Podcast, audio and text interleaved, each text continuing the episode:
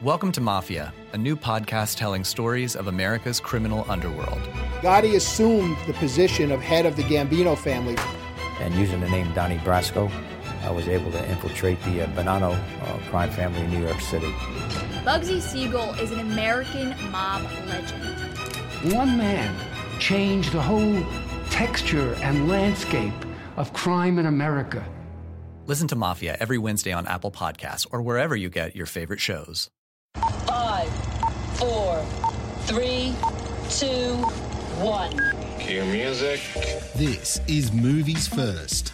Alex First looking at Fist Fight, rated MA in Australia, 91 minutes running time. Deliberately over the top, offensive, and overacted. How surprising then that Fist Fight turned out to be exactly as the filmmakers appeared to have intended over the top, offensive, and overacted. Topics toyed with include solving problems with violence and intimidation, and a teacher getting it on with a student. On the last day of the school year at Roosevelt High, mild mannered English teacher Andy Campbell, played by Charlie Day from Horrible Bosses, is trying his best to hold it together. He's endeavouring to remain his calm and controlled self in the midst of outrageous senior pranks, a dysfunctional administration, and budget cuts that are putting his job on the line just as his wife is expecting their second baby.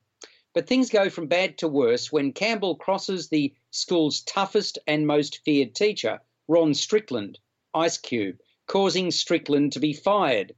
To Campbell's shock, not to mention utter terror, Strickland responds by challenging him to a fist fight after school.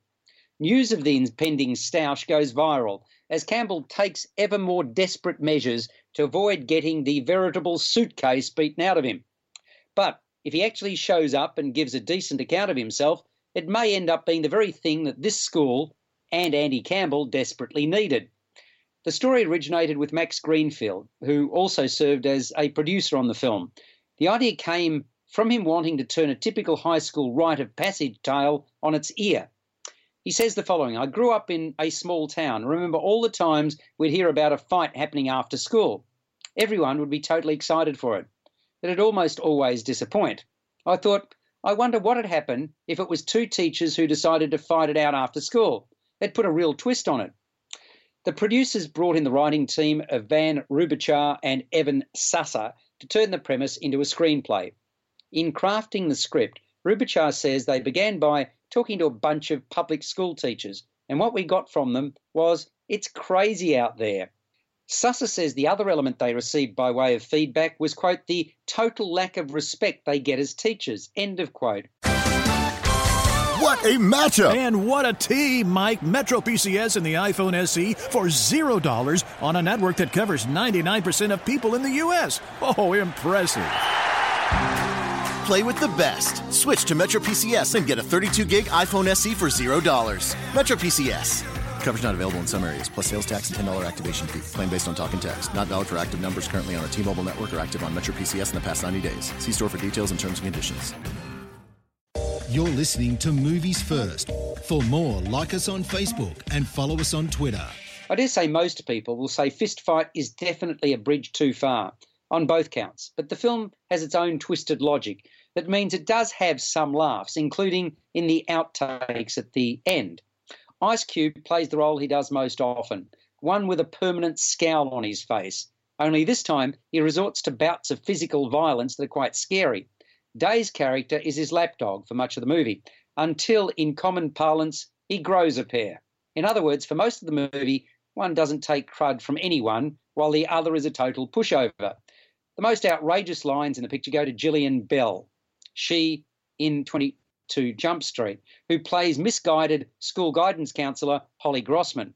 Due to her job, Grossman would naturally take an interest in the problem of sex and drugs on campus. Except in this case, she's the one with the problem. Fist Fight also features Christina Hendricks as a blade wielding teacher who catches Andy Campbell in a most compromising situation, and Alexa Nisenson from Middle School The Worst Years of My Life as Campbell's daughter. So if sight gags, one liners, tough talking, threats, and a pretty realistic fistfight are your thing, all done tongue in cheek, of course, elements of this may appeal. But highbrow entertainment, this is not and was never going to be. Rated MA in Australia, Fist Fight scores a 5.5 out of 10. You've been listening to Movies First. Subscribe to the full podcast at Audioboom, Stitcher, and iTunes, or your favourite podcast distributor. This has been another quality podcast production from Bytes.com. Welcome to Mafia, a new podcast telling stories of America's criminal underworld. Gotti assumed the position of head of the Gambino family.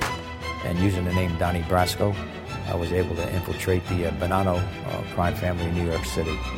Bugsy Siegel is an American mob legend. One man changed the whole texture and landscape of crime in America. Listen to Mafia every Wednesday on Apple Podcasts or wherever you get your favorite shows.